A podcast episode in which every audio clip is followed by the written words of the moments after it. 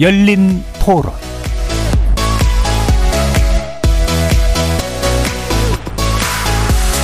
안녕하십니까. KBS 열린 토론 정준희입니다. 윤석열 대통령은 오는 7일 대통령실에서 기시다 후미오 일본 총리와 회담을 갖고 안보와 첨단 산업 및 과학기술, 청년 및 문화협력 등 양국 간 주요 관심사에 대해 협의할 예정입니다. 이분법적 외교 안보 정책으로 일관하고 한반도를 진영 대결의 한복판으로 몰아넣고 있습니다. 방금 들으신 내용은 한일 정상회담 개최를 설명하는 이도훈 대통령실 대변인과 한미 정상회담을 평가하는 더불어민주당 이재명 대표의 발언 내용이었습니다. 매주 목요일 세 분의 전직 의원과 함께하는 여의도 협치의 기술. 오늘은 외교 그리고 우리 정치권의 협치의 문제 논의해 보려고 합니다. 집권 2년 차에 접어든 윤석열 정부 바야흐로 본격적인 외교의 시간이 시작됐다고들 하는데요. 최근 바이든 대통령의 초청으로 미국을 국빈 방문한 데 이어서 오는 7일과 8일에는 기시다 일본 총리가 한국을 방문하기로 예정돼 있습니다. 불과 며칠 전에 있었던 한미 정상회담 결과를 놓고 여야가 극명하게 엇갈린 평가를 내놓고 있는 상황. 3월에 이어 두 번째 진행되는 이번 한일 정상회담에서는 정치권이 모두 만족할 만한 결과를 내놓을 수 있을지 주목됩니다. 외교 전략과 정치의 상관관계, 그리고 앞으로 1년 남은 21대 국회, 진정한 협치가 가능할 수 있을지 세 분의 전직 의원들과 전망해보는 시간 갖겠습니다. KBS 열린 토론 지금부터 시작합니다.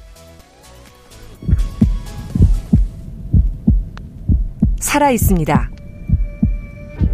토론이 살아 있습니다. 살아있는 토론, KBS 열린 토론. 토론은 라디오가 진짜입니다. 진짜 토론, KBS 열린 토론. 오늘 함께 해주시는 세 분 소개해드립니다. 이현주 전 국민의힘 의원 나오셨습니다. 네, 안녕하세요. 부드러운 카리스마 이현주입니다. 신경민 전 더불어민주당 의원 함께 하셨습니다. 네, 안녕하세요. 신경민입니다. 박원석 전 정의당 의원 자리해 주셨습니다. 네, 박원석입니다. KBS 열린 토론 문자로 참여하실 분은 샵 9730으로 의견 남겨주십시오. 단문은 50원, 장문은 100원의 정보 이용료가 붙습니다. KBS 일라디오의 모든 프로그램은 유튜브를 통해서도 함께 하실 수 있습니다. 여러분의 많은 관심 부탁드리겠습니다. 자, 기시다 일본 총리의 일종의 답방 네, 오는 7일과 8일로 확정이 됐죠. 원래 일본 측에서 좀 먼저 흘러나왔다가 이제 아직 확정된 게 없다라고 우리 정부는 얘기를 했다가 어, 확정이 이제 된 건데요.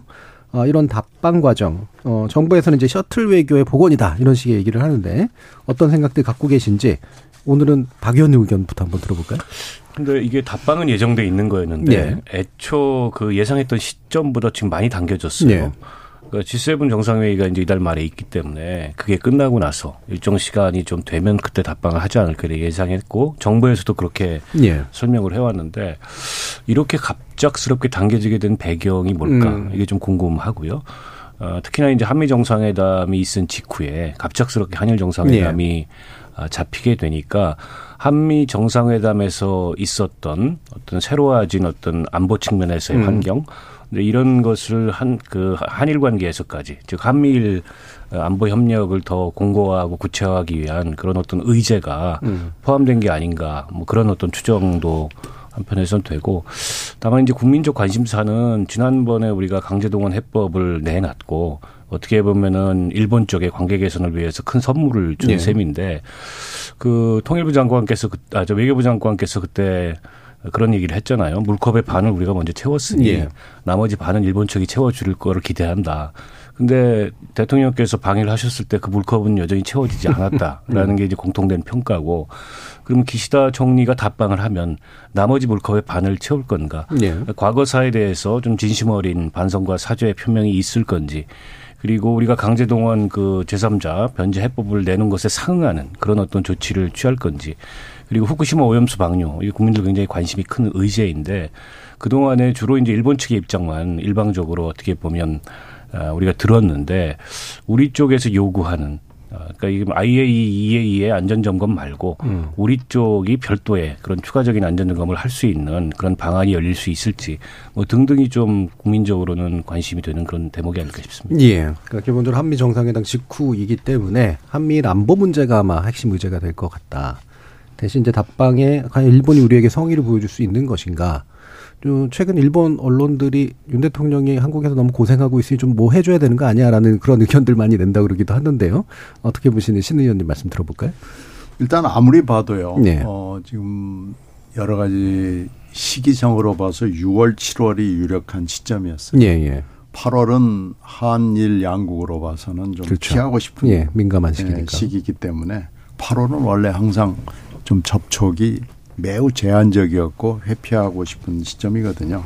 그래서 G7 마치고 6월이나 7월경에 어, 어떤 한일 정상회담을 뭐 어떤 형식이든지 간에 되지 않겠느냐라는 예상이 있었는데 한미 정상회담 이후에 이렇게 급하게 거의 뭐 숨 돌릴 틈 없이 하는 것은 아무래도 안보적 측면이 굉장히 강한 거죠. 예.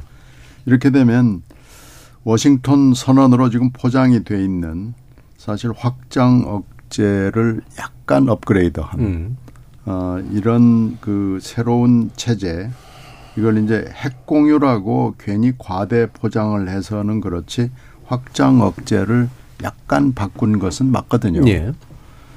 근데 그것을 어떻게 더 구체화할 수 있느냐 하는 것은 이제 일본의 역할이 조금 더 필요하지 않느냐라는 게 바이든 구상으로 보여요. 음. 결국 바이든 구상을 구체화하기 위하고 이게 또 김태효 구상하고 맞아 떨어지는 측면이 있어 보여요. 예. 그래서 기획부터 시작해서 뭐 정보 공유 실행까지를 하기 위해서는 일본의 역할이 중요하다라는 어, 이 얘기를 하러 오는 것이고 그것을 그럼 어떻게 할 것이냐 하는 얘기가 어, 구체적으로 나올 것 같은데 이것을 공개할 것이냐 말 것이냐 하는 것도 아마 음. 여기서 결정이 될 거예요. 그래서 어, 일반 국민들이 구체적으로 이 바이든 구상, 이 워싱턴 선언으로 일단 공식화된 바이든 구상을 어, 어디까지 공개할지는 잘 모르겠습니다만은 틀림없이 이것이 제일 중요한 예. 어, 의제가 될 수밖에 없을 거고요. 금방 얘기했던 어, 여러 가지 박 의원 말씀하신 것들은 아마 원론적인 얘기들 정도로 나오지 않을까 싶어요. 뭐 오염수 문제도 그렇고 강제 동원도 그렇고 뭐 DJ 오부치 선언을 변죽을 좀 올려야 되는 거 아니냐라는 문제도 아마 슬쩍 건드리기는 하겠죠. 지금 빈잔 문제가 계속해서 문제가 되기 때문에 이 빈잔을 채우는 신용이라도 좀 해주라. 예. 뭐 아마 이런 얘기 정도는 오고 갔을 거고요. 또 하나는 이번에 이제 북핵 능력에 대해서 어 그리고 북한 핵 능력 플러스 미사일 능력이 지금 굉장히 빠른 속도로 업그레이드 되고 있는데요. 여기에 분명히 업그레이드 된 측면과 함께 구멍이 나 있는 부분이 있거든요. 예. 그리고 이걸 이제 미국 쪽에서 파악하고 있는 정보가 어 아마 우리 대통령 쪽에 전달이 평가가 돼 있을 거고요. 음. 이것을 아마 일본하고도 공유를 해야 될 필요가 있을 거기 때문에 결국은 아무리 봐도 안보가 제1 음. 의제가 될 것으로 보입니다. 예. 아, 이게 또 이제 한미의 안보 문제면 국민들이 어느 정도는 좀 잘 수용하는 경향이 있는데 일본이 끼는 안보 구상에 대해서는 이제 또 국민들이 그렇게까지 막 달궈하지 않는 경향도 좀 있잖아요. 이 의원님 말씀 좀 들어보죠. 네. 어쨌든 군사 동맹이라는 것은 사실은 그 근본적으로 양국 간의 신뢰가 없이는 어렵죠. 우리 역사 세계 역사를 보더라도 그렇고요. 그래서 동맹을 맺었다가 금방 뒤통수 맞고 이런 경우도 허다하기 때문에 어, 과거사도 있지만 또 현재도 보면 일본이 여전히 독도 문제, 그러니까 이건 영토 문제잖아요. 네. 그래서 여전히 우리는 특히 동해안에 독도를 두고 영토를 가지고 이제 서로 이제 일본에선 자기 거라고 계속 우기는 그런 상황이라 어, 이게 이제 결국에는 일본하고의 군사 협력은 동해를 배경으로 펼쳐질 수밖에 없는 거 아닙니까? 예. 그 이것이 이 두 가지는 사실 양립하기 어려운 의제들이죠. 음. 그죠? 그래서 저는 근본적으로 한일 간의 군사 협력이 더 깊이 가기 위해서는 독도 문제가 어느 정도 해결되지 않고서는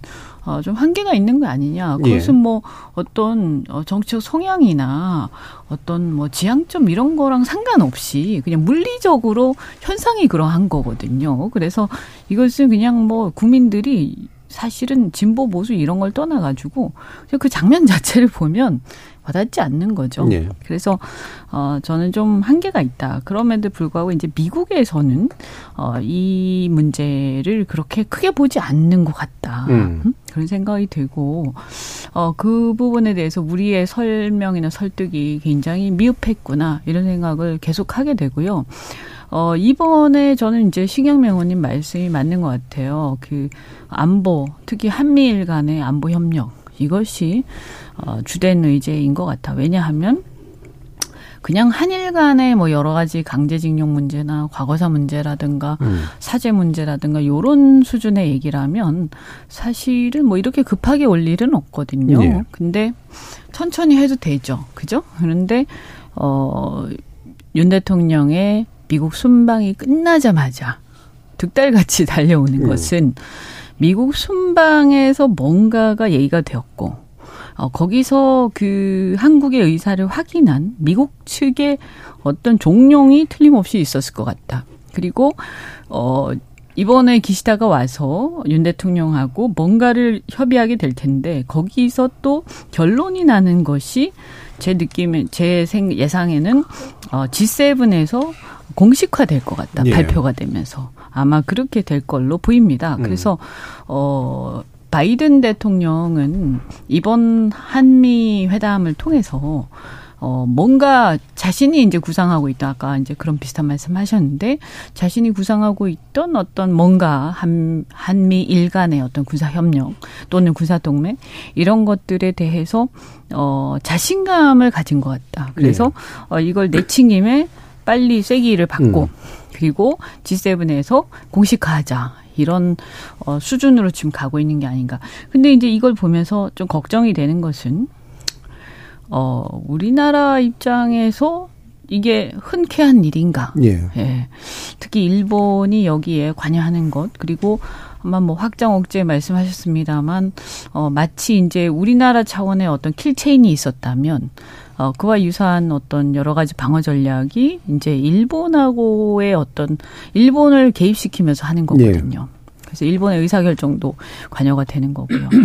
이것이 우리 국민들이 생각하는 어떤 한일 간의 우리 국민들이 한일 간의 관계가 좀 더 진전되는 것 자체에 대해서는 저는 반대하지 않을 거라고 네. 봐요. 그렇지만 이렇게까지 빠른 속도로 진도가 막 나가는 것에 대해서 저는 국민들이 지금 국민들의 여론은 그렇게 쏙 따라가지 않고 있다. 네. 그러면 어, 민주주의 국가에서 외교나 이런 정책들이 어 국민들 대다수의 어떤 그 진척되는 정도 이런 것을 따라가지 못하고 어 이제 대통령 또는 국가 원수 아니면 정부 간에서 막 한참 저 멀리 달려갔을 때 이 간극을 어떻게 하려고 그러나 좀 걱정스럽죠. 예.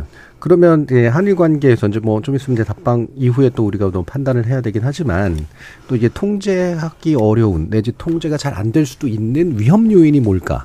정부 입장에서 이제 뭐 보면 어 이를테면 이제 하나는 이제 일본이 어느 정도는 좀 신용을 해줘야 되는데 사실 과거사 문제라든가 이런 것들에 대한 아무런 얘기가 없는 그런 것. 시 이제 뭐 이를테면 안보에서 뭔가 성과를 남기더라도 되게 부정적으로 받아들일 수 있는 것도 있고 또 반대로 이제 한국 쪽에서는 얼마 전에 이제 전용기 의원이 아, 독도 방문한 거 가지고 또 일본이 상당히 난리를 치고 있는 이제 그런 상태인데 요런 것들이 또 이제 약간 방해 요인이나 이런 게 될 수도 있을 가능성 뭐 이런 것들 한번 좀 일단 두 가지를 한번 짚어보고 싶은데요 어떻게 생각하시는 박원석 의원님 말씀입니다. 그러니까 이번에 뭐 신한일 미래 협력 선언이라는 예. 걸로 그 기시다 총리의 답방을 명문화하는 음. 그런 양국 간의 입장 표명이 있을 거다 이런 관측 기사들이 나오고 있습니다. 근데 아무래도 일본은 과거보다는 미래에 방점을 찍고 네. 미래로 나아가는 이제 한일 관계 에, 그다음에 지금 양국 간의 뭐 안보라든지 경제라든지 그런 어떤 미래로 나아가기 위한 그 협력의 요소들 그런 걸 강조하고 싶어 할 거고 우리 쪽에서는 지금 지난번 그 한일 정상외교에 대한 국민들의 아주 뭐 박한 평가가 있지 않습니까? 그리고 이번 기시다 총리가 답방을 하게 되면 적어도 과거사에 대해서 전향적 입장 표명을 하지 않겠냐. 예. 근데 해야 된다라는 기대감이 있기 때문에 아마 뭐 그 외교 라인을 통해서는 그런 점을 일본하고 계속 그 협상을 하고 있는 게 아닌가 싶어요. 근데 이제 기시다 총리의 일본 내의 위치를 보면 이분이 자민당 내에 무슨 다수파도 예. 아니고 오히려 자민당 내에 보수파들이 강하게 과거사에 대한 짐을 미래 세대한테 떠넘겨서는 안 된다. 때문에 또다시 사과 표명을 하든가 이래서는 안 된다. 음. 이런 입장을 고수하고 있어서 기시다 총리가 다소는 이제 물컵에 반을 채워주고 싶은 생각이 있어도 본인의 그런 운신의 여지가 있는지 모르겠습니다. 뭐 최근 들어서 지지율도 많이 오르고 어, 지난 선거에서 뭐 승리하기도 했다고는 하지만 음, 어쨌든 그 일본 자민당 내의 권력 구조로 봤을 때 그렇게 기시다 총리가 아, 독자적으로 운신하기 어려운 측면도 있고 그거는 사실 우리가 뭐 강제하려고 해도 강제가 안 되는 거지 않습니까? 근데 뭐 다른 그 경제라든지 안보 분야에서 어, 지금보다 진전된 그런 협력의 가능성을 이번 정상회견을 통해서 만든다 하더라도 과거사 문제에 대해서 어, 일본 총리가 우리가 이렇게 삼자 이 대위 변제라는 그런 해법까지 내놨음에도 음. 불구하고 그러니까 어떻게 보면 이제 국민들 정서를 거스르는 양보안을 내놓은 거잖아요. 그럼에도 불구하고 과거사에 대해서 전향적인 입장 표명 없이 그냥 돌아간다라고 하면 그 후과도 음. 또 적지 않을 거다라고 생각을 하고요. 음, 저는 사실 후쿠시마 이 오염수 방류 문제가 굉장히 중요한 네. 의제라고 생각합니다. 음.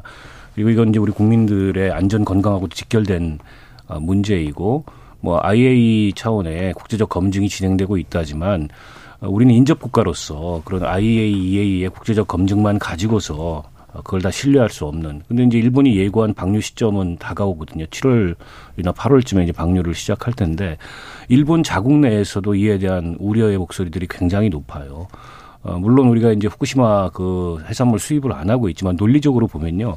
저 방류가 시작되고 거기에 대해서 우리가 이의 제기지 이의 제기를 안 하고 동의하게 되면 결과적으로 이게 후쿠시마 수산물 이 다시 수입 개방까지 네. 가게 돼 있습니다. 네. 그 이후로 지금 그 이저 후쿠시마산 수산물을 막고 있는 거거든요. 음. 때문에 이 문제에 대해서 우리 국민들이 좀 안심할 수 있는 그런 조치가 나와야 되고 그런 조치가 확보되지 않는다면 우리는 이 문제에 대해 반대한다라는 입장을 분명히 얘기할 수 있어야 되는데 과연 정부가 이제 거기까지 얘기할 수 있을지 그래서 저는 일단 가시적으로는 음. 안보 문제가 가장 큰 현안이고 의제라는데 저도 공감하는데 음. 그건 아마 공개적으로 이렇게 그 회담 진행 내용이나 음. 이게 알려지지 않을 가능성이 높아요. 네. 그래서 가시적으로는 이 과거사 문제에 대한 입장 표명 그리고 후쿠시마 오염수 방류와 같은 현안 여기에 대해서 어떤 결과가 나오는가에 따라서 정상회담에 평가가 좀 달라지지 않을까 싶습니다. 예. 뭐 셔틀 외교라는 용어가 이제 상황에 따라 좀 굉장히 달리 쓰이긴 하는데 이게 뭐 사실 이렇게 정상간이나 신문간 왔다 갔다 한다고 해서 매번 뭔가 발표하고 사실 뭐 그런 형식이 아닐 가능성이 높잖아요. 그렇죠. 예. 네. 셔틀 외교는 음. 맞습니다. 그리고 이번에 미국으로 이제 국빈 방문을 했지만은 국빈 방문을 사실은 자주 할 수 있는 것도 아니고요. 네. 국빈 방문을 하게 되면 반드시 청구서가 또 음. 날라오고요. 그래서 사실은 제일 부담이 없는 게 예, official visit를 음. 서로 하면 이게 이제 셔틀이 되기가 굉장히 좋고요. 사실 working level 실무 방문 네. 이것도 좋습니다. 그래서 특히 가까운 나라들은 어, 사실은 그런 방문을 더 선호하죠. 네. 국빈 같은 이 의전에 치우친 방문을 하는 것은 좋지 않고요. 음. 그래서 한일 간에는 이런 식의 이런 편의적인 방문, working level의 방문도 좋죠. 그래서 여기에서는 무슨 뭐 꼭 공동성명이나 이런 게 안 나와도 사실 큰 문제는 없어요. 예. 그러니까 이번에 이제 어떻게 의전을 할지는 모르겠습니다만은 기자회견 정도는 뭐 분명히 하게 될 거예요. 그러나 뭐 공동 성명이 나올 수도 있고 안 나올 수도 있고 뭐 그런 거죠. 근데 그게 중요한 게 아니고 금방 우리가 얘기했던 박 의원이 쪽 문제 제기를 하는 이 굉장히 중요한 문제들에 대해서 사실은 어물쩍 넘어갈 가능성이 굉장히 높습니다. 음. 특히 후쿠시마 오염수 문제 같은 것은 농수산물 개방 수입하고도 관련이 돼 있고 그러는데 G7에서 일본이 뭔가를 이끌어내고 싶어하는 욕망이 굉장히 강하거든요. 네. 그래서 이제 이번에 아마 우리가 거의 G7에서 어 업서버 역할이기는 하지만 뭔가 좀 편을 들어주는 얘기 내지는 적극적으로 반대하지 않는 정도의 얘기 이 정도를 카드를 가지고 와가지고 우리 의사 타진을 지금 할 거예요. 근데 여기서 대통령이 어떤 입장을 취하느냐라는 게 매우 중요하죠. 네. 그리고 이제 이건 또 강제징용 문제하고도 관련이 돼 있는데 과거사 문제는 뭐 문제가 굉장히 많잖아요. 예. 그런데 그 중에 하나가 지금 강제징용 문제인데 우리가 이 협상을 몇 년 동안 하면서 계속 해왔던 입장을 갑자기 획 뒤집어서 100% 양보를 이번에 해버렸단 음. 말이에요. 그 사이에 60대 40이냐 70대 30이냐를 가지고 계속 얘기를 하다가 에이 다 받아줄게 라고 그래가지고 오히려 일본이 깜짝 놀라는 이런 상황이 돼버렸기 때문에 아마 미래 문제를 아주 강조하면서 과거사 문제 전반에 대해서 영향을 주게 될 거고 음. 과거사 문제가 어물쩡 미래로 그냥 파묻어 버리고 갈 가능성이 굉장히 높고요. 이렇게 되면 오히려 일본 쪽이 지금 걱정을 하는 걸 거예요. 그래서 DJ 오부지 선언에 대해서 한 번 정도 얘기를 하는 것이 필요하지 않느냐라고 오히려 일본이 걱정하는 상황이 지금 된 거예요. 네. 그러니까 그렇게 따지면은 아 별로 그렇게 큰 기대를 하기가 매우 어려운 음. 어, 그런 셔틀 외교가 되지 않을까라고 생각이 되는 거죠. 그래서 음. 근데 안보 문제는 어디까지 발표를 할 수 있느냐라는 걸 지금 현재로서는 짐작하기가 매우 어려운데 바이든 구상을 구체화하기 위해서 또 워싱턴 선언을 조금 더 업그레이드하기 위해서는 뭔가가 필요한 시점이고 급하다고 미국이 보는 거죠. 음. 그런 상황에서 에, 상당히 많은 합의가 이루어지더라도 다는 못하지만 한두 가지 정도는 슬쩍 아마 공개하지 않을 수가 없는 상황이 되지 예. 않을까 생각합니다. 예. 그 말씀처럼 이제 형식이 중요하지 않은 그 외교적 지금 방문이지만 이게 또 이제 답방 형식을 띄고 있기 때문에 또 형식을 만들지 않을 수 없는 그런 딜레마도 좀 없지는 않은 것 같아서 뭐 이은주 의원님 말씀도 한번 들어보죠. 그러니까 이게 어 제가 볼 때는 박원석 의원님이 이제 좋은 말씀들을 많이 하셨지만 뭐 냉정하게 얘기해서 그런 얘기들이 가시적인 어떤 진전이 있기를 기대하기는 좀 어렵지 않을까 네. 그렇게 봅니다. 음. 왜냐하면 아까도 말씀드렸지만 그런 게 이슈라면 뭐 이렇게 서둘러서 올 필요가 없죠. 네. 그죠? 예, 네, 뭐 방금 뭐 얼마 전에 미국 다녀오셨는데 이렇게 급하게 할 일도 없고 또 그런 게 이슈라면 어, 우리 상호 간에 한일 간에 상당한 어떤 갭이 있지 않습니까? 그죠? 그럼 이것을 조율하는데 상당한 시간이 좀 필요할 거란 음. 말이에요. 근데 미국 가기 전까지도 전혀 달라진 게 없었기 때문에 어, 미국 다녀오는 사이에 뭔가 진전이 있을 리도 없는 거고요. 그래서 어, 결국은 그건 아닌 것 같다. 음. 그 다음에 후쿠시마 방류 문제도 일본이 그것을 뭐 걷어들이거나 입장을 바꿀 거라면 그래서 발표를 그런 식으로 하지 않았겠죠. 그래서 일본의 입장은 저는 확정된 것이다. 다만 네. 남은 것은 우리가 거기에 대해서 어떻게 대응하냐만 있는 것이기 때문에 상당히 상황은 굉장히 간명하고 뭐 립 서비스는 이것저것 할 수 있겠지만 어, 뭐 크게 실질적인 진전은 없을 것이고 저는 근본적으로는 어쨌든 한미일 간의 어떤 군사 협력이 상당히 이제 업그레이드돼서 나올 것이다. 예. 이렇게 보고 그 가장 큰 이유는 이것이 이제 바이든 입장에서 봤을 때 G7이라는 장소에서 예. 어, 이것을 발표할 필요가 있는 거죠. 왜냐하면 음. 뭐 어, 정상회담에서 얘기할 수도 있겠지만 G7이라는 것이 뭐 꼭 그런 건 아닙니다. 약간은 집단 안보 같은 그런 느낌을 줄 수 있거든요. 거기서 음. 그런 것을 발표하게 되면 미국 주도의 어떤 인도 태페 인태 전략의 어떤 어 완성이 상당히 이제 근접하고 있다. 그래서 동아시아를 중심으로 해서 어 그것이 상당히 이제 진전이 됐고 이것이 G7이라는 나머지 국가들이 같이 서 있는 데서 이런 얘기가 딱 나오게 되면 이 그림이 상당히 완성도 높게 보이는 거죠. 그래서 뭐 입장 바꿔서 바이든 입장에서는 어 굉장한 욕심이 좀 나지 않겠습니까? 그래서 이런 계기가 자주 오는 것도 아니고 어, 분명히 그럴 것이고요. 일본 입장에서도 자기 나라에서 이게 열리는데 어, 한미일 간의 어, 이 어떤 군사 협력이 고도화된다라고 한다면 이것은 이제 사실상 일본이 어 군사력 일본의 군사력이 대외적으로 공인되는 것이고요. 어, 일본의 보통 국가화라는 일본의 정말 그, 일본의 자신들의 어떤 국가 이익 아닙니까, 이것은? 예. 그래서 보통 국가화를 한다는 것이, 보통, 다시 말해서 이제 평화 헌법을 수정하고, 음. 어, 재무장을 한다는 얘기를 하는 거죠. 그래서 일본의 보통 국가화라는 일본의 오래된 어떤 수건, 이것을 해결하는 한 첫걸음, 으로 볼 겁니다, 아마. 그래서 G7, 자기 나라에서 열린 G7에서 이런 것이 발표가 됨으로써 어떤 면에서는 동아시아에서는 어, 이 인태 전략의 어떤 미국을 대신해서 주도하는 지역 패권자, 그리고 더 나아가서, 어, 그, 어, 보통 국가화의 완성 음. 어, 이런 측면에서 굉장한 어떤 관심이 있는 거죠. 그러니까 사실 기시다도 마음이 급한 거예요. 예. 네, 그래서 이렇게 서둘러 오지 않을까. 예. 문제는 뭐냐 하면 그 일본의 보통 국가라는 게 일본의 국익에는 부합할지 모르지만 우리나라의 국익에는 상당히 이것이 어 굉장히 불안한 상황이란 말이에요. 음. 앞으로 우리가 어떤 일이 어떻게 생길지 모르잖아요.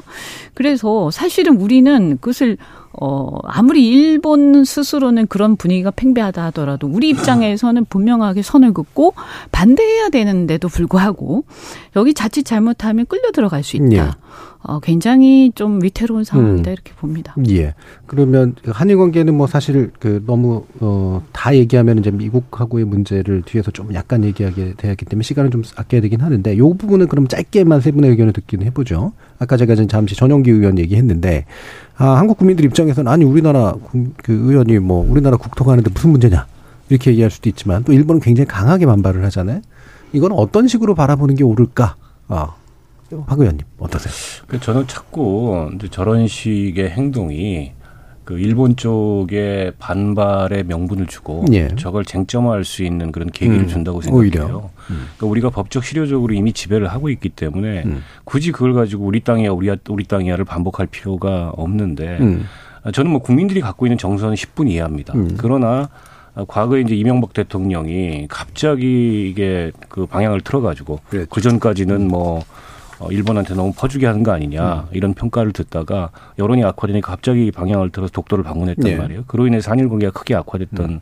전례가 있는데 일본은 어쨌든 이 독도를 국제적인 분쟁 지역화 아, 하고 싶어하는 음. 목적을 갖고 있지 않습니까?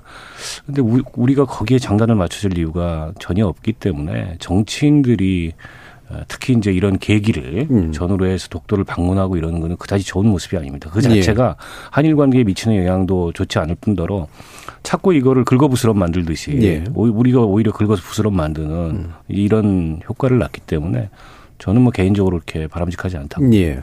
그러니까 책임 있는 공인이 거기에 감으로써 뭐 외국이 더 잘 인정해 준다거나 일본이 네 알겠습니다 하는 게 아니라는 말씀이신 거죠. 자, 이현주 네. 아니 그러니까 이미 우리가 실효적으로 지배하고 있잖아요. 네. 그러니까 그걸 뭐 강조하고 싶으면 예를 들어서 우리 해군이 어 거기서 좀 더 훈련을 많이 한다든가 뭐 음. 이런 식으로 이제 보여주면 되는 것이지. 어 사실은 이제 지난번 그그 그 순방 때 일본 가셨을 때 대통령이 그 그때 이제 굉장히 우리가 걱정했던 게 뭐냐 하면 일본에서는 어 회담에서 그것을 언급했다. 어 비공개 예. 만남에서 어 그것을 음. 언급했다라고 하면서 그것을 굳이 일본 언론을 통해서 흘렸단 말이에요. 예. 언론 플레이를 했죠. 음. 어 그렇게 하는 이유가 뭔가 거기서 우리 대통령이 거의 거기에 대해서 동의를 뭐 했을 리는 없을 거고요. 아무 말도 안 했다 손 치더라도 이것이 이제 그것을 흘 그냥 그 말을 꺼내고 어, 이 대통령 간의 만남, 그러니까 정상 간의 만남에서 그 말을 꺼내고 그것을 다시 언론 플레이를 통해서 공개를 하고 이것이 이제 정상회담과 관련된 얘기들이기 때문에 결국 국제사회 이슈가 되는 거잖아요. 예. 그래서 거기에서 독도 얘기가 의제로 나온 것 같은 모양을 만드는 게 일본의 의도란 말입니다. 음. 제가 볼 때는. 그럼 우리가 의, 일본의 의도를 잘 읽어야 되는데 결국 일본 입장에서는 독도라는 것이 영토 분쟁 지역이다. 동아시아에 서 그것도 한국과 일본 간의 영토 분쟁 지역이다라는 것을 공식화시키고 싶은 거예요. 네. 그래서 이런 것에 말리면 안 되는 거예요. 그러니까 어떤 면에서 보면 우리가 지난번에 일본 가서 대통령이 일본 가서 그것이 마치 의제로 올라온 듯한 어떤 언론 플레이에 당한 거거든요. 그래서 이것이 의제처럼 영토 분쟁 지역처럼 지난번에 한 번 올라 수면 위에 올라왔는데 이게 또다시 어떻게 보면 어 일본이 이번에 뭐 사실은 전영기 의원이 갔다라고 네. 해서 일본이 굳이 거기에 대해서 얘기할 이유가 없잖아요. 근데 이것을 일본은 이것이 굉장히 좋은 기회가 된 거야. 아, 이게 또 기회가 왔다. 우리가 이것을 다시 공식화시키자. 예. 그래서 계속 영토 분쟁 지역으로 지금 만들고 있는 거예요. 그래서 이것을 어 지금 어떤 행동을 할 때는 일본의 의도가 뭐냐? 우리가 자칫 이용당할 가능성이 있다. 그 일본의 의도에 그 굉장히 유, 어, 유의해야 된다 이렇게 봅니다. 예. 역시 부정적인 의견이시고요. 네. 예, 신 의원님. 그래서 뭐 두 분 얘기에 음. 다 동의하고요. 오히려 오히려 그 독도에 지금 필요한 일들이 좀 있습니다. 예. 말하면 독도를 비롯한 우리가 지금 해저 지도가 좀 부실하거든요. 음. 이게 좀 굉장히 오래됐어요. 그런데 이 사실은 어 예, 자주 할 수는 없는 거기 때문에 일정 기간 동안에 해저 지도를 다시 업그레이드하기 위해서 업데이트 업그레이드가 필요하거든요. 이런 예산을 뭐 충분히 준다랄지 또 독도 저도 교육에 할 때 독도를 한번 방문을 했는데 그때도 시끄러웠어요. 예. 독도를 갔더니 그냥 일본 대사관이 늑달같이 알아가지고 예. 금방 뭐, 음. 뭐 비난 성명을 내더라고요. 그러니까 독도만 들여다보고 있는 사람이 있나 봐요. 예. 그러니까 글쎄 뭐그 간거 가지고 왜 그렇게 시비를 가나 하는 정도로 난리를 치던데 하여튼 뭐 독도의 자연 보호 조치가 좀 필요합니다. 예. 음, 굉장히 풍광도 수려하고 희귀한 동물, 식물들이 많아요. 어, 해상에도 그렇고 해, 해, 해저에도 그렇고요. 그래서 그런 것들을 위해서 우리가 충분히 어, 신경을 쓰고 있고 예산을 하고 우리 영토로서 아주 중요한 영토로서 우리가 어, 정치도 신경을 쓰고 정부 정부도 신경을 쓰고 있다는 것을 보여주는 것이 음. 실질적으로 굉장히 도움이 되지 않을까 그런 생각이 예. 좋은 듭니다. 예, 그러네요. 자, 그러면 일부 마치기 전에 이 부분을 좀 마무리 지으면서 얘기해 보면 어떨까 싶은데요. 이게 물론 당연히 이상적으로만 움직일 수야 없는 거지만 다시 말하면 이제 국익이라는 공통의 가치를 두고 여야가 어, 국제 관계를 어, 국내 정치화 시키지 않는 게 제일 좋다고 보이긴 합니다만 그래도 국내 정치의 어떤 여러 가지 영향들이 국제 관계 속에 투영되는 것도 또한 뭐 현실이기도 하고 사실이기도 하고 일부는 또 필요한 부분도 좀 있을 것 같고요.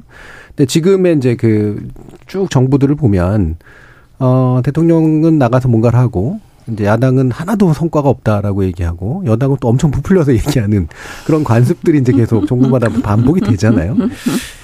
적어도 뭐 많이 바뀌지는 못하더라도 어느 정도는 바뀌어야 될 것 같은데 어떤 게 좀 제일 중요한 키라고 보시는지 신 의원님 의견 먼저 주시죠. 이게 이제 북한에 대한 태도에서 이제 확실히 예. 달라지고요. 음. 뭐 동맹에 대한 것도 이번에 보면은 좀 문제가 됐고 그런데 이 이거 하나는 꼭좀 예, 정책을 맡는 분들이 특히 외교 국방을 맡는 분들이 좀 알아줘야 됩니다. 우리가 언론에 브리핑을 할 때 그게 물론 국내 언론이나 수행 언론들한테 브리핑을 할때 아, 설명을 하면서요. 네. 진실에 기반을 해야 되고 용어를 정확히 써야 됩니다. 네. 이번에 워싱턴 선언이라는 것을 내놓으면서 핵공유라는 표현을 김태호 음. 차장이 네. 썼어요. 근데 핵공유는 나토는 핵공유라고 합니다. 그리고 미국은 어느 나라와도 핵무기 공유는 하지 않습니다. 음. 핵공유까지는 합니다. 근데 우리나라가 지금 그 자랑을 하는 워싱턴 선언 이건 핵공유는 아닙니다. 예. 그래서 핵공유라고 브리핑을 하는데 우리 언론에만 그렇게 그 보도가 되는 게 아니고 이게 이제 전 세계를 향해서 나가는 거니까 바로 그냥 어 미국 백악관에서 핵 공유 그런 거 없다라고 네. 받아쳤거든요. 그러니까 이제 이걸 또 야당이 이거 픽업할 수밖에 없잖아요. 그렇죠. 예. 그러니까 과장하지 말아야 됩니다. 용어를 정확하게 써야 되고요. 과장하지 말고 있는 대로 좀 정직하게 사실에 기초하고 이제 진실을 만약에 얘기하기 어려우면 차라리 얘기를 안 하는 것이 좋은데 음. 그러니까 이제 야당이 이걸 물고 늘어질 수밖에 없는 거예요. 이렇게 실수를 하는데 가만히 있는 야당도 또 그렇잖아요. 예. 그러니까 좀 정확하게 이 외교라는 것이 가시적이지는 않지만 이게 우리 생존과 생사 여타를 결정할 수 있는 것이기 때문에 좀 신중한 태도를 보이면서 외교를 했으면 좋겠다라는 음. 생각이 들고요. 또 하나는 이게 우리가 분단 국가이기 때문에 야당 여야에 다 아, 주문하고 싶은 것은 분단 국가라는 걸 한시도 잊어버리면 안 됩니다. 그래서 예. 물론 비판을 하는 건 좋은데 그 비판에도 분명히 선이 있어야 되는 거고요. 음. 그런 것들을 좀 같이 인식을 공유하면서 우리가 뭐 어떤 식의 통일을 하게 될지 어떻게 될지 언제 하게 될지 전혀 기약이 없습니다만은 분단 국가의 틀을 벗는 날까지 외교와 안보 문제는 같이 갈 수밖에 없는 거 아닌가 예, 싶습니다. 예. 예. 그래서 그 정책 담당 쪽은 가능한 정확하게 네. 예, 진실의 기초에서 얘기를 하고 설명을 하는 것이 필요하다. 그리고 여야 관계에 있어서는 적어도 공통으로 이제 좀 유지해야 되는 것은 이제 분단 상황이라고 하는 부분에 있어서는 서로 어, 공유하면서 이제 이야기를 나눌 필요가 있다. 이현주 의원님은 어떤 부분 짚고 싶으세요? 어, 일단은 저는 여야의 주연 정치인들이나 대통령과 주변 측근들이 이 외교 정책에 대한 근본 이해가 없으면 안 된다. 네. 이런 생각이 듭니다. 뭐 모든 정치인들이 뭐 초선들까지 기대하기는 좀 어렵겠지만 음. 적어도 지도부 입장에서는 어, 어떤 그때그때 어떤 감정적인 이런 걸 가지고 섣불리 막 얘기해서는 안 되는 성격이고요. 음. 대통령도 마찬가지예요. 그래서 대통령이 외교 정책이나 이런 어떤 어, 전략에 대한 이해가 부족할 때는 조금 말씀을 어, 신중하게 음. 하시고 주변에서 어, 그것을 감안해서 어, 충분히 어, 사전 어떤 그 브리핑이나 이런 네. 것들이 있지 않고서는 어떤 그 주변을 둘러싼 그러니까 어떤 하나의 현안 사안뿐만이 아니라 그것과 관계된 연계된 맥락 그리고 그 동안의 역사 외교 역사 어 그래서 둘러싼 여러 가지 어 주변국들의 이해관계를 다 이해하지 못하고서는 절대 이게 그 본질을 이해할 수가 없거든요. 그래서 예를 들면 아까 제가 말씀드린 일본의 보통 국가화라는 네. 것이 일종의 일본의 전략 내지는 국가 이익 아닙니까? 그죠? 그러면 이것을 염두에 두고 항상 일본을 바라봐야 되고 어 일본이 무슨 얘기를 할 때는 그 진위가 뭔지를 어, 곱씹어 봐야 되는 거예요. 네. 그냥 있는 그대로 받아들이면 절대 안 돼, 외교는요. 그래서 일단 저는 여야 간에 적어도 우리나라의 국가 전략이 뭐냐. 지금 이 시점에서. 음. 그리고 우리나라의 국가 이익이라는 핵심 국가 이익은 무엇인가? 네. 우리는 미국에 대해서는 이런 얘기 참 많이 들어요. 외신에서. 그죠? 음. 그런데 정작 우리나라의 핵심 국가 이익이 뭔지에 대해서 얘기해 본 적이 국회에서도 별로 없는 것 같고요. 그렇죠.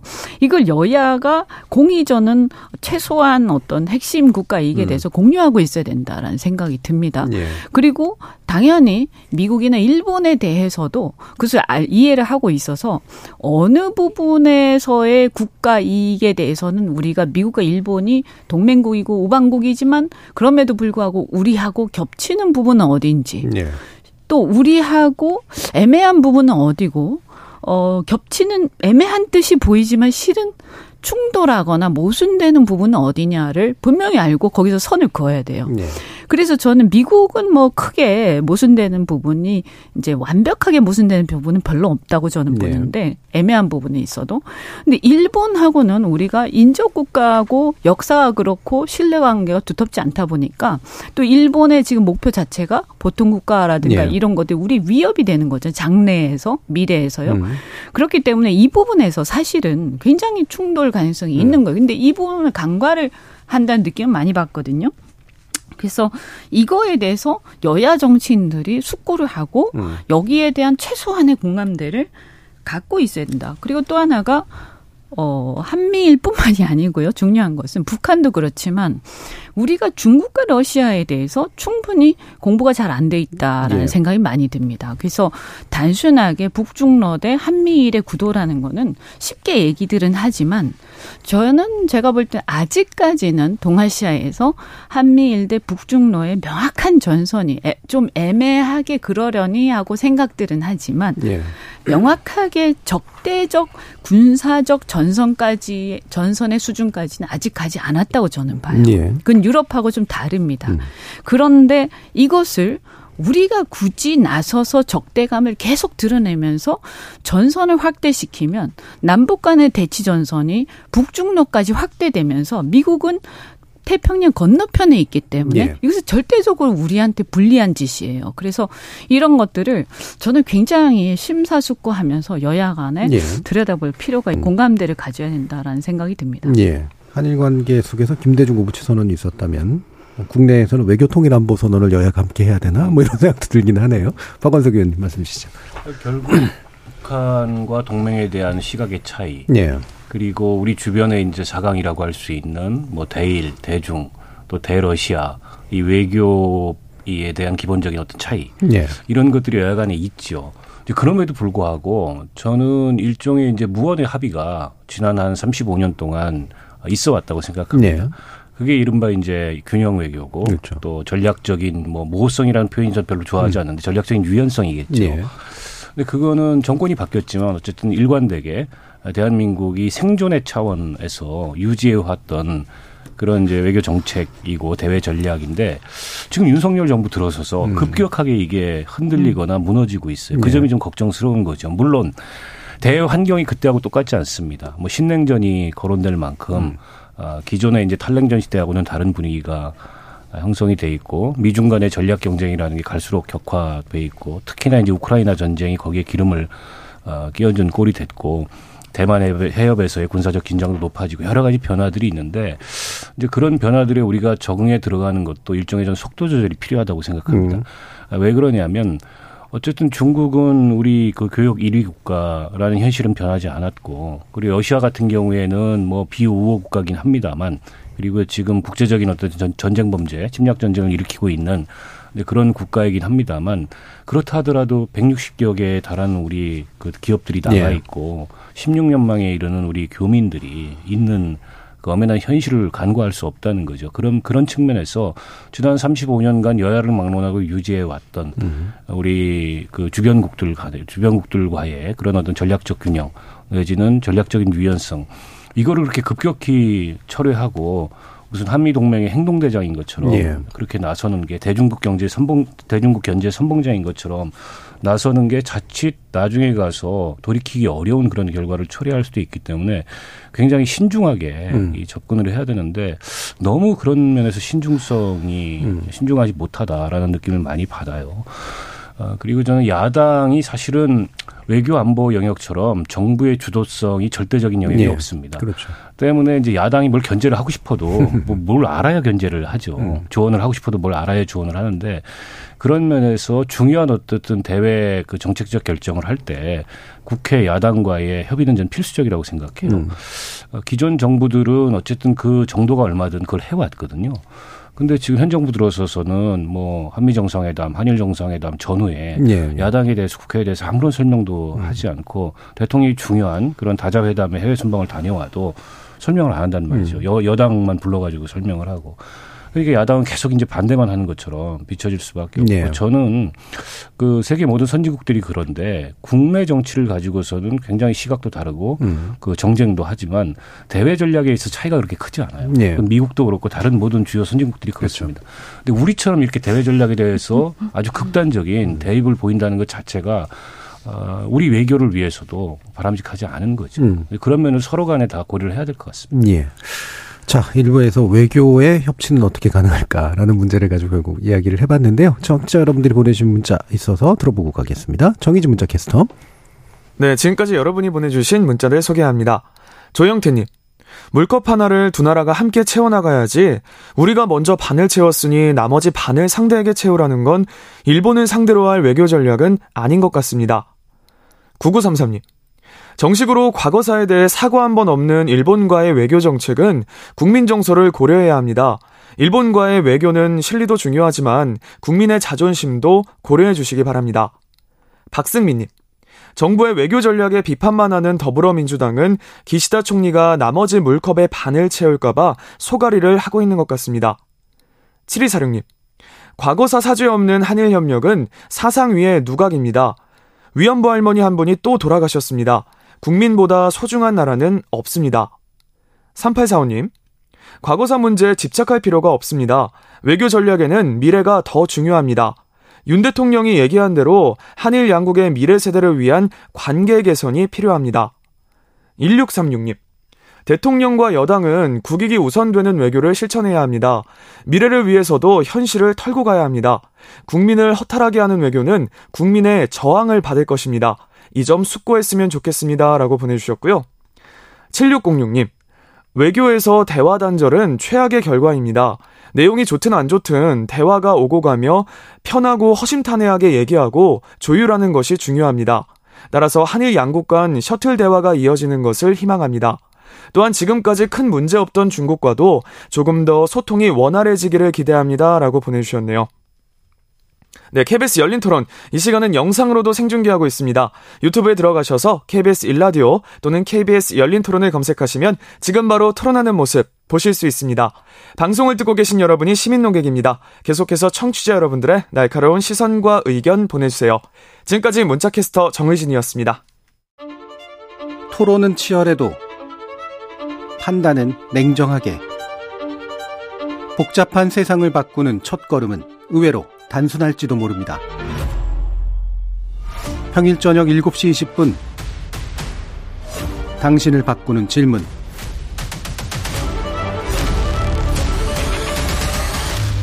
KBS 열린 토론 KBS 열린 토론 여의도 협치의 기술 신경민 전 더불어민주당 의원, 박원석 전 정의당 의원, 이현주 전 국민의위원 이렇게 세 분과 함께 하고 있습니다.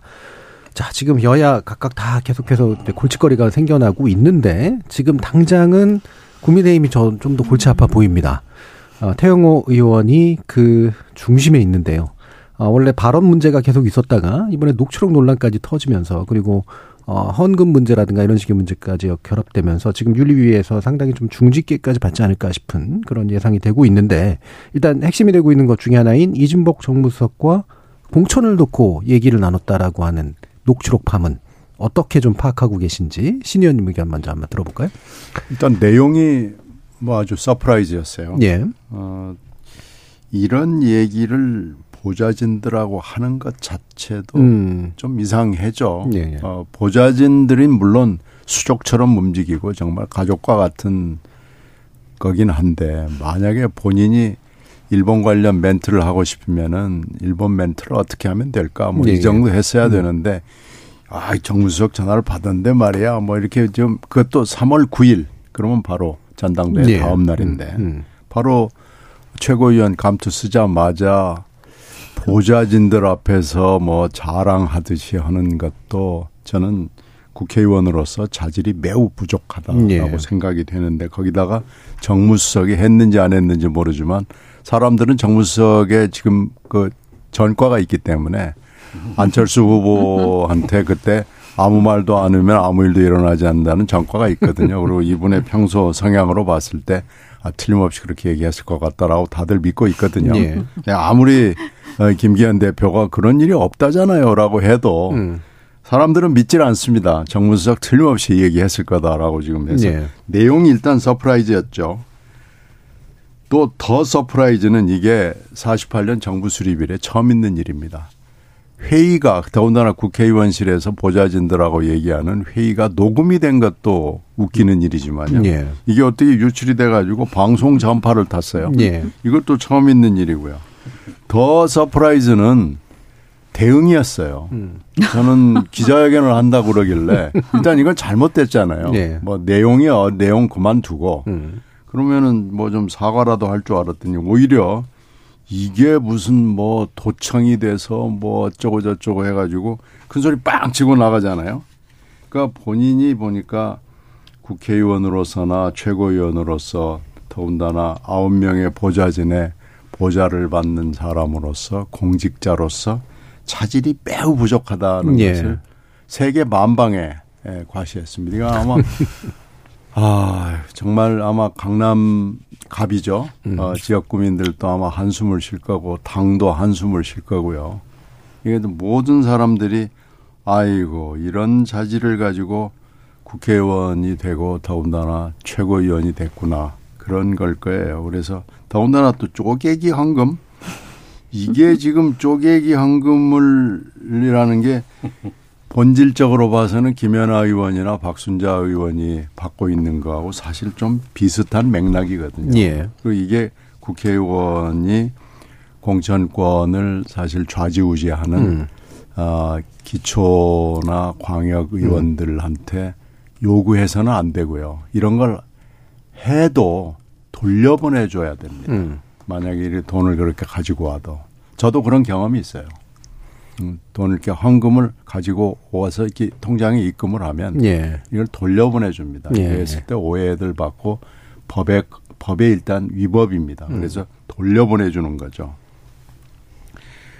거기다가 또 이 그 사이에 태영호 의원이 지금 여러 가지 전비가 있기 때문에 여러 가지 문제를 일으켜서 최고위원이 된 지 뭐 하여튼 직후부터 시작을 해서 지금 두 달밖에 안 되는 상황에서 너무나 많은 전비가 있었기 때문에 자질 논란이 불가피하게 있고 이렇게 되면은요 도대체 공천 누가 했느냐 음. 뭐 이렇게까지 지금 올라가는 거고요.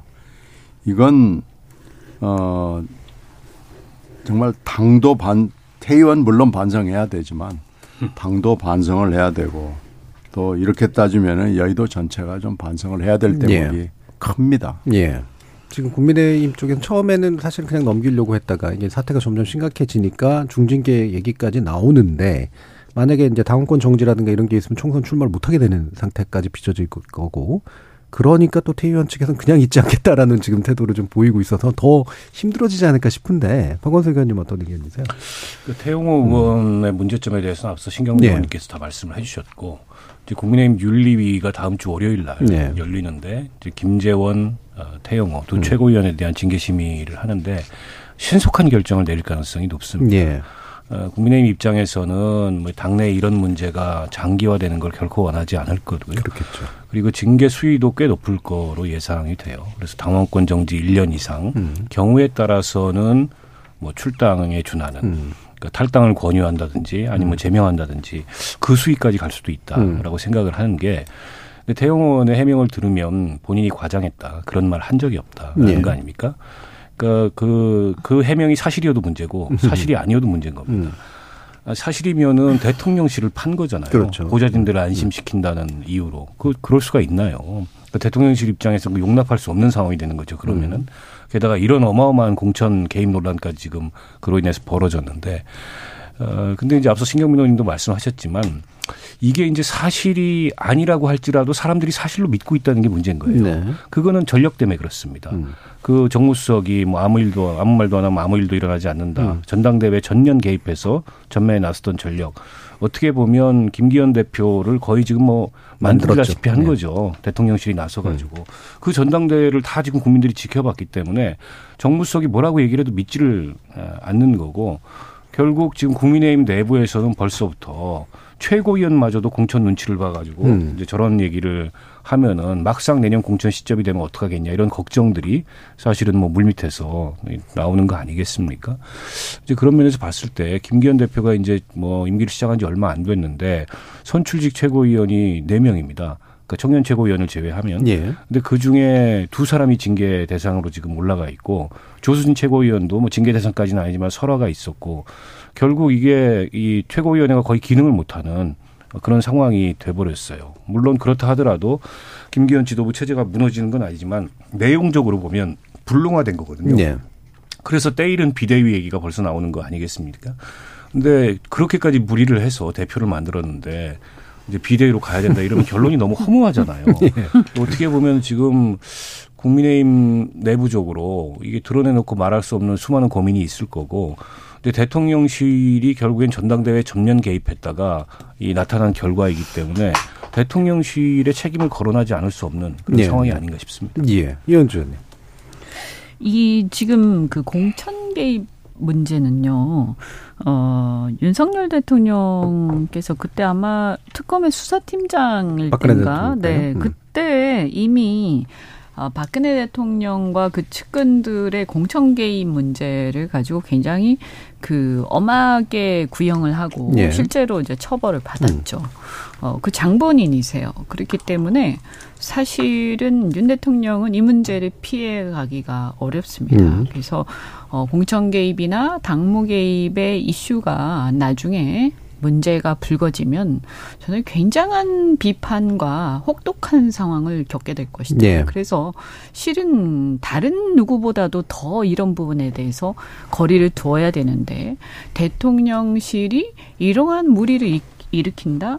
실은 이미 이제 전당대회 때 일으켰죠. 그죠? 음. 그래서 그때부터 문제, 아니, 저는 뭐 더 나아가서 사실 어떤 면에서 보면 이준석 대표 때부터도 좀 음. 문제가 좀 있었는데, 어쨌든 전당대회 때도 그렇고, 이것을 저는 보통 심각한 게 아니다. 지금 네. 현재 권력이 살아있고, 어, 아직 1년 정도밖에 안 됐기 때문에 말들을 안 하고 있는 것이지 우리가 지금까지 여러 정권이 바뀌면서 지켜보지 않았습니까? 어떤 결과로 끝나는지요. 음. 그래서 이것은 뭐 본인이 더 잘 아실 것이고 대통령께서 그래서 대통령이 이 문제를 방치하거나 또는 동조하는 듯한 것 자체만으로도 심각한 네. 어떤 어, 어떤 문제가 나중에 초래될 수 있기 때문에 어, 이것은 매우 심각하게 봐야 된다라는 말씀드리고요. 어쨌든 그래서 이진복 수석은 어, 이 부분에 대해서 자청해서 수사를 받으시든가 해가지고 어, 그, 통화 기록하고 이런 거 다 해보면 예. 어느 정도는 어, 좀 가늠이 가능하지 않습니까? 음. 적어도 뭐 전혀 근거가 없다면 그 시점에 통화한 게 없겠죠. 그죠? 음. 예, 그래서 이런 것들은 아주 엄격하게 수사를 자청해서 받아야 되고요. 어, 태영호 또 이게 왜 국민들이 안 믿냐 하면 이진복 수석의 전력도 있지만 우리가 보면 태영호 최고가 좀 과도하게 이 사람이 북한 출신인데 어찌해서 이렇게 그렇게 심하게 막말을 계속 하는지 그리고 이상하게 무리하게 음. 너무 나선다는 그런 몇 가지 설화가 있었죠. 예. 근데 이제 이걸 딱 보고 나서 사람들이 아 이런 게 있었구나라고 생각하게 되는 거예요. 음. 그래서 어, 이것이 이제 앞뒤가 자꾸 들어맞기 때문에 그렇게 느낀다라는, 그래서 더 이 문제는 쉽게 넘어가기 어려울 텐데요.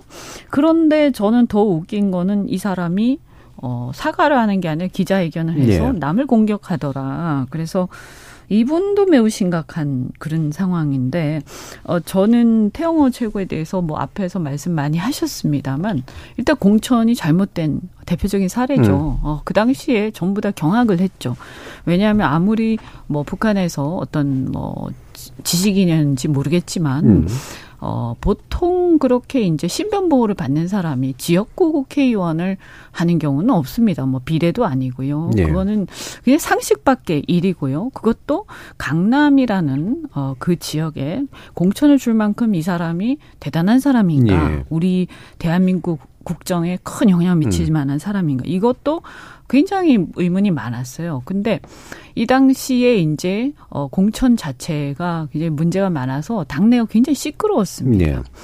이런 상황인데 그러면 이분이 이제 되고 나서 자기 역할을 잘 했느냐. 이게 이 얘기 안 드릴 수가 없는 게 예. 적어도 북한 출신이고 이러면 저는 두 가지를 해야 된다라고 봅니다. 우리가 국민들이 기대하는 거요. 첫 번째는 북한에 대한 정보, 고급 정보 음. 이런 것들이 어떤 정치권에 도움이 될 수 있을 거고요. 두 번째는 적어도 북한의 인권 문제나 이런 것에 대해서 남다른 어떤 어 소신을 가지고 활동을 적어도 굉장히 전국적으로 또는 세계적으로 할 필요가 있었다. 네. 그런데 이분이 3년 지난 동안에 그 두 가지 전부 다 보여준 적이 없어요. 그래서 저는 완전히 실격이다. 이 말씀을 드리고 그래서 뭐 이분은 빨리 당해서 정리했으면 좋겠다. 네. 징, 어, 그 징계위원회를 통해서요. 음. 어, 더 이상 뭐 두고 볼 필요가 없다라고 예. 생각합니다. 예.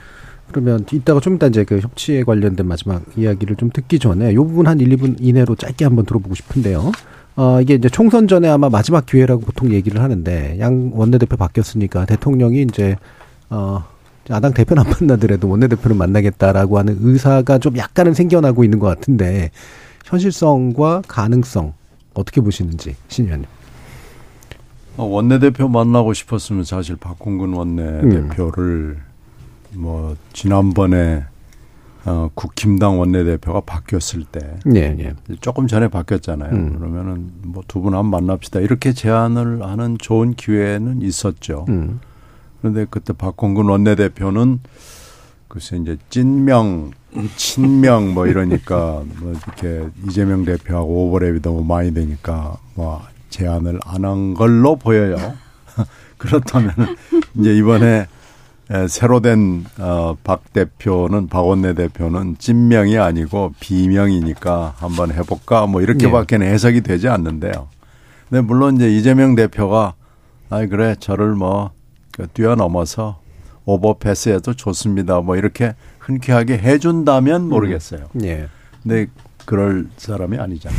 그러니까 지금 뭐 그렇게 안 될 거예요. 네. 그러니까 그렇게 되면은, 아, 신임 박 대표가 아 이거 뭐 용산 대통령실이 이렇게 하니까 가겠습니다. 이렇게 할 수는 없는 거죠. 예, 예. 그러니까 그건 좀 어려울 거고요. 음. 저는 좀 안 될 거라고 봅니다. 예, 모양이 만들어지기가 상당히 네. 어려울 것 같다. 박 의원님. 아니 민주당이 바뀌기 어려운 제안이죠. 그러니까 지금 취임한 지 1년이 되도록 당 대표를 패싱하고 한 번도 안 만나고 이제 와서 원내대표를 만나자는 것도 저 저희가 뭔지 좀 의심케 하는 그런 제안이 아닐 수 없고요. 그 저는 그 이재명 대표가 수사를 받고 있고 기소가 돼 있는 피고인이지만 어쨌든 정치하고 수사와 사법은 분리해야 되지 않습니까? 음. 윤석열 대통령이 검사 출신이기 때문에 검찰총장 출신 때문에 더더욱 그래야 된다고 생각해요. 근데 상대가 중범죄자인데 어떻게 대통령이 음. 만나가지고 홍준표 시장 같은 경우에는 뭐 그럼 딜하는 걸로 보일 거다 뭐 이런 걱정까지 하셨던데 그거는 여전히 이게 검찰총장에서 좀 사고가 분리 안된 그런 모습이 아닌가 음. 싶고 사실은 본인 손해입니다. 대통령과 여당의 손해예요. 네. 어쨌든 국회에서 일당은 민주당이고 법안 하나도 대통령 뜻대로 통과시키기가 어려운 그런 이제 의회 환경에 놓여 있는데 이 상황에서 협치를 안 하면 그건 뭐 대통령 스스로의 손해지. 그래서 이거는 이제 감정적으로 상대를 보거나 이럴 문제가 아니고 조금 이성적으로 접근해야 된다고 생각하고 저는 이재명 대표도 만나고 박광원 예. 원내대표도 만나고 그렇게 해야 된다고 생각해요. 그래서 예. 수사나 재판은 재판이고 정치는 정치대로 이게 이 돌아가도록 해야 되는데 너무 사실은 대통령이 그 점에 있어서 좀 꽉 막힌 모습을 보이고 네. 있어서 결국에는 안 풀리고 있는 게 아닌가 싶습니다. 네. 민주당으로서는 받기 어려운 제안이니 전공법으로 풀었으면 좋겠다. 이현주 의원님. 음. 우선은 그 대통령께서 어, 그동안에 이제 뭐 범죄자하고 어떻게 만나냐 이런 취지로 이재명 대표를 안 만나셨는데 지금 외교도 지금 어떻게 보면 대통령의 온도와 그다음 야당의 온도 또 여론의 온도가 너무나 다르거든요. 근데 이런 상황이 지속되면 어, 이거 굉장히 심각해집니다. 왜냐하면 우리나라 독재 국가가 아니기 때문에 네. 옛날 왕정이라면 왕이 마음대로 하고 그냥 국민 백성들은 따라가는 거지만 민주주의 국가에서는 어 여론과 야당이 지지를 못 받는 외교 정책은 반드시 표류하게 돼 있고 이것이 결과적으로는 더 나쁜 결과를 초래하는 경우가 굉장히 많았습니다. 세계사에서. 그래서 어 이걸 정말 심각하게 생각하고 야당하고 대화를 해야 된다. 그다음에 하반기에 경제가 상당히 지금도 뭐 전세 위기부터 전세 사기부터 해서 심각한 문제들이 많지 않습니까? 그래서 이런 그 국민들이 울부짖는데 뭐뭐 뭐 마음에 안 들거나 뭐 범죄자라서 안 만든다. 이럴 지금 그런 여유가 어디 있습니까? 그래서 이거는 누구가 좋고 나쁘고의 사적인 관계가 아니고요. 공적인 관계이기 때문에 그 사람의 자격과 타이틀을 가지고 예. 대화를 해야 되는 거죠. 그래서 정말 다시 한번 생각을 하셔야 된다 말씀드리고 그다음에 이 박광원 원내대표에 대해서 그나마 그래도 제안을 한 것은 저는 다행이라고 그나마. 생각합니다. 음. 어, 뭐, 물론 이것이 갈라치기로 좀 보이기도 해요. 그래서, 음. 어, 이렇게 너무 편가르기를 해서 하는 것은 바람직하지 않습니다만, 예. 뭐 똑같은 취지로 아까 말씀드린 거하고 똑같은 취지로 대통령의 의도가 무엇이든 간에 중요한 것은 대화의 자리를 만들어서 진전시키는 것이라고 생각을 해요. 예. 그래서 어 대통령이 뭐 어떤 좀 불순한 의도가 서로 있었다 하더라도 음. 어, 어떻습니까? 뭐 그래서 뭔가라도 조금이라도 해결되면 되는 거죠. 그래서 어 저는 그나마 다행이다. 그리고 어 여기서 박광원 원내대표는 가서 만나는 게 좋겠다. 근데 문제는 당 대표가 안 만나는 네. 상황에서 원내대표가 덥석 만나면 이 모양이 굉장히 당내에서 안 좋아지는 거죠. 그래서 아마 박광원 대표가 당 대표 먼저 만나시라 네. 이렇게 정치적 아, 발언을 하신 것 같고 어 다행히 뭐 보면 뭐 조금 전인가 제가 보니까 이재명 대표가 어뭐 나를 개념치 말고 음. 만나라고 했나요? 뭐 그런 이제 양해하는 어 그런 발언을 하셨는데 저는 조금 아쉬운 거는 좀 더 나가서 예. 어 바로 만났으면 좋겠다. 나 음. 전혀 신경 쓰지 말고 어, 아, 꼭 차라리 더. 만나라. 음. 어 왜냐하면 내가 중요한 게 아니다. 예. 라고 그렇게 까지 만약에 발언하셨으면 정말 박수를 쳤을 거예요. 예, 근데 예. 그 정도는 아니지만 그래도 어쨌든 어, 만나라는 취지의 말씀을 하신 것은 전 다행이라고 생각을 하고 예. 어 지금 보면 간호법도 그렇고 좀 표류하고 있지 않습니까? 그래서 이거를 접점을 찾아야 됩니다. 언제까지 이렇게 할 예. 겁니까? 그래서 다들 조금씩 내려놓고 어 저는 좀 찾았으면 좋겠 해법을 찾았으면 좋겠고 예. 그래- 마무리 하셔야 네, 될 그래서. 예. 만났는데도 만약에 똑같은 그 어떤 스탠스로 대통령께서 나온다면 그때는 국민들이 또 평가를 하실 겁니다. 예. 저희가 이제 협체 기술 어, 한 1년 정도 이렇게 운영을 했는데 아, 안타깝게도 이 원래 전직 의원님들 모신 이유가 현실 정치 경험도 있으시면서 동시에 그러니까 현실 정치에 많은 조언을 해 주실 것 같아서 모셨는데 현실 정치가 협치가 불가능한 상태로 좀 지속이 되어 왔습니다. 그래서 안타까운 면들이 있는데요. 마지막 한 1분 정도씩 소회를 한번 들어보도록 하죠. 먼저 이현주 의원님부터 한번 해보시죠. 네, 뭐 저는 좀 중간에 좀 합류를 했는데 어 여기서 또 그래도 긴 시간 동안 굉장히 깊이 있는 얘기를 할 수 있어서 정말 제 개인적으로도 굉장히 도움이 음. 되는 거고 어 뭐 많이 들었는지 모르겠습니다만 그래도 지나간 것들이라도 한 번씩 꼭 들어주시길 바라고요. 아 이게 협치가 잘 돼야 되는데 지금 상황이 이런 것에 대해서 어 저도 어쨌든 전직이긴 합니다만 좀 어, 책임감을 느낍니다. 그래서 우리가 누구 편이냐에 너무 집착하지 말았으면 좋겠어요. 일단 무엇이 옳은지 어떻게 해결할 건지부터 생각을 먼저 하자 이 말씀을 어, 드리겠습니다. 예, 신 의원님. 어, 지도자들의 생각이 굉장히 중요하죠. 음. 어떤 사람이었는가, 무슨 생각을 하고 있는가가 중요한데 지금 요원합니다. 아, 뭐 아무리 찾아봐도 머리를 굴려도 안 되는데 지금 이렇게 됐으니까 아, 약간 현실적으로 그러면은 양당의 대표와 원내 대표 그러면은 대통령까지 하면 다섯 사람이잖아요. 5인 회동이라도 좀 한번 하는 모습을 음. 국민들한테 보여주면 여러 가지로 국민들이 조금이라도 안도가 될 수 있지 않을까 생각을 해요. 생각을 조금만 바꿔서 어 지도자들이라고 생각되는 분들이 한번 좀 일단 얼굴 보자. 그리고 얘기해 보자. 이런 마음 자세로 했으면은 아 우리 프로그램이 훨씬 더 빛났었을 것 같아요. 근데 그렇게 못 되게 돼서 아쉬움이 남습니다. 예, 박원석 의원님. 한뭐 1년 2개월 정도 한 예. 것 같은데요. 근데 협치의 기술은 발휘가 안 되고 싸움의 기술만 예. 날로 발달하고 있는 것 같아서 대단히 좀 아쉽고 안타깝고요. 결국에는 이제 상대를 악마함으로써 그 반사이익을 얻는 정치를 언제까지 계속할 건가? 이 근본적인 질문을 하지 않을 수 없습니다. 그러니까 정치라는 게 사실은 국민들의 더 나은 삶을 위해서 대- 더 나은 대안을 경쟁하는 건데 더 나은 대안을 경쟁하는 게 아니고 누가 누가 못하나 이런 경쟁을 하는데 국민들도 너무 지쳐 있다고 생각하고요. 예. 결국 내년 총선은 또 다가왔고 음, 내년 총선에 이런 정치 이런 국회를 연장하지 할- 않으려면 어떤 대안이 필요할지 고민을 하지 않을 음. 수 없습니다. 결국에는 저는 양당 정치 이대로 계속 간다면은 대한민국 정치 별로 희망이 없다고 음. 보고요. 제도도 좀 바뀌어야 되고 새로운 정치 주체가 나타나서 음. 어, 이렇게 이제 적대적 공생의 정치를 좀 끝내는 그런 전기가 내년 총선이 됐으면 좋겠다 이런 예. 바람입니다. 총선을 통해서 제도적 변화 그리고 인적 변화가 기묘할 것 같다는 말씀까지 들었습니다. 자, KBS 열린 토론 협치 기술 어, 함께 해 주신 박원석 전 정의당 의원, 이현주 전 국민의 의원, 그리고 신경민 전 더불어민주당 의원 세 분 모두 그동안 많이 고생해 주셨습니다. 감사합니다. 고맙습니다. 네, 고맙습니다. 참여해주신 시민 농객 여러분들께도 감사하다는 말씀 전합니다. 지금까지 KBS 열린 토론 정준이었습니다.